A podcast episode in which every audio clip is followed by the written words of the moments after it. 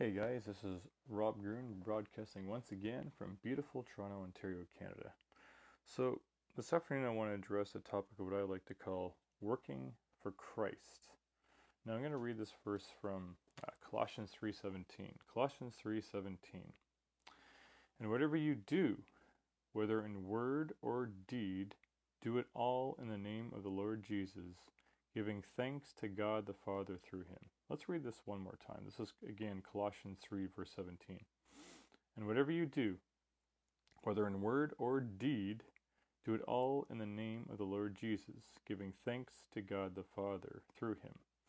Now, I posted a tweet yesterday on my timeline that said this verse has radically uh, changed my work ethic over the course of my life because, well, for one, I used to have a really bad um, attitude towards work, and in the past, admittedly, I was very, very lazy, and it was kind of, um, and in part that my my rejection of you know being subconsciously, always feel like I had to do something. So obviously, laziness is and having a bad attitude toward work is going way too far with it. Obviously, is you know the Bible is against both having a bad attitude towards work and laziness, period.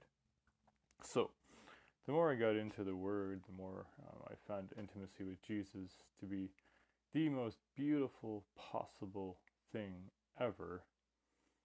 I uh, my work ethic changed drastically, dramatically, and you know verses like this and other verses in the Bible um, that talk about the importance of working hard and diligently and this verse in particular, um, of any verse in the Bible, ha- has the most impact on me in terms of its um, transforming power in regards to both my attitude and my drive to work hard.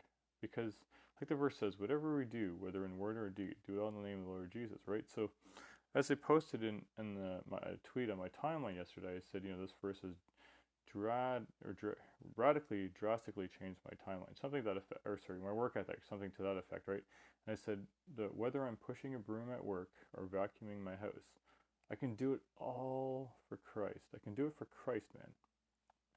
And when i think about that that whatever i'm doing no matter how seemingly seemingly mundane or unimportant it may feel at the time i can do it for jesus man.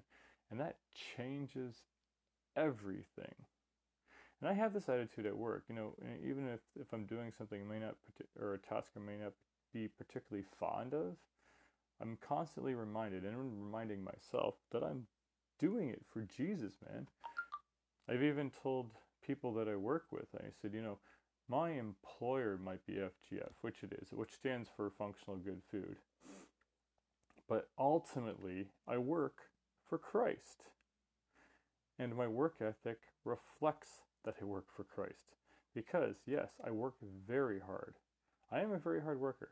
I make no qualms about that. I have no issue whatsoever admitting or acknowledging that because it's the power of Christ working and transforming in my life that has empowered me to be a very hard worker.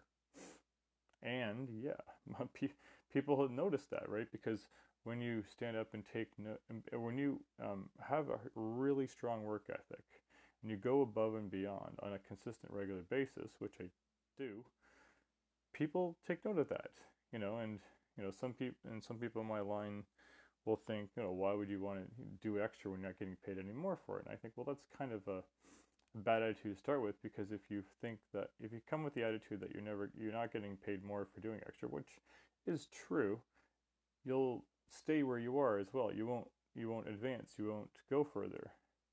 So while yeah, it's true that I don't get paid more for doing more than others who don't, I will go further. Now it's not that I don't want others to go further, and there's it's not everyone like that's only some people. Because some people obviously are in the middle. They want to they they do um, as much as required, or maybe a little bit more. But but I want to reflect the life of Christ in me, the hope of glory which means I want my work ethic to be part and partial of what draws people to the Christ in me, the hope of glory. Now, as it says in Matthew 5 uh, 16, I believe, right? Live your life in such a way that people may see your good works and glorify your Father who is in heaven. In other words, I want people to be drawn to the Christ in me by the way that I work, part and partial.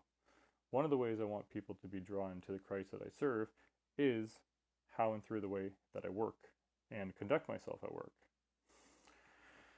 So yeah, like I said, whether I'm pushing a broom at work or vacuuming my house or any other, um, you know, normal day-to-day activities, I can do it all for Jesus, man. And that honestly, that change is everything. When you are um, psychologically, mentally, and emotionally aware that everything you do can be done for Christ, you have this awareness in the forefront of your in the spirit of your mind, it will change how you view work and how you work. Because you know that whatever you're doing, you can do it for Christ. And it and that should drastically, radically change how you view work in all facets of life, whether it's at home or out and about at school, in the shopping mall, or at work or at church. It should drastically change the way you view work and your work ethic, specifically and generally. All right, that's all for now. Love you all. Peace out. Brother Rob.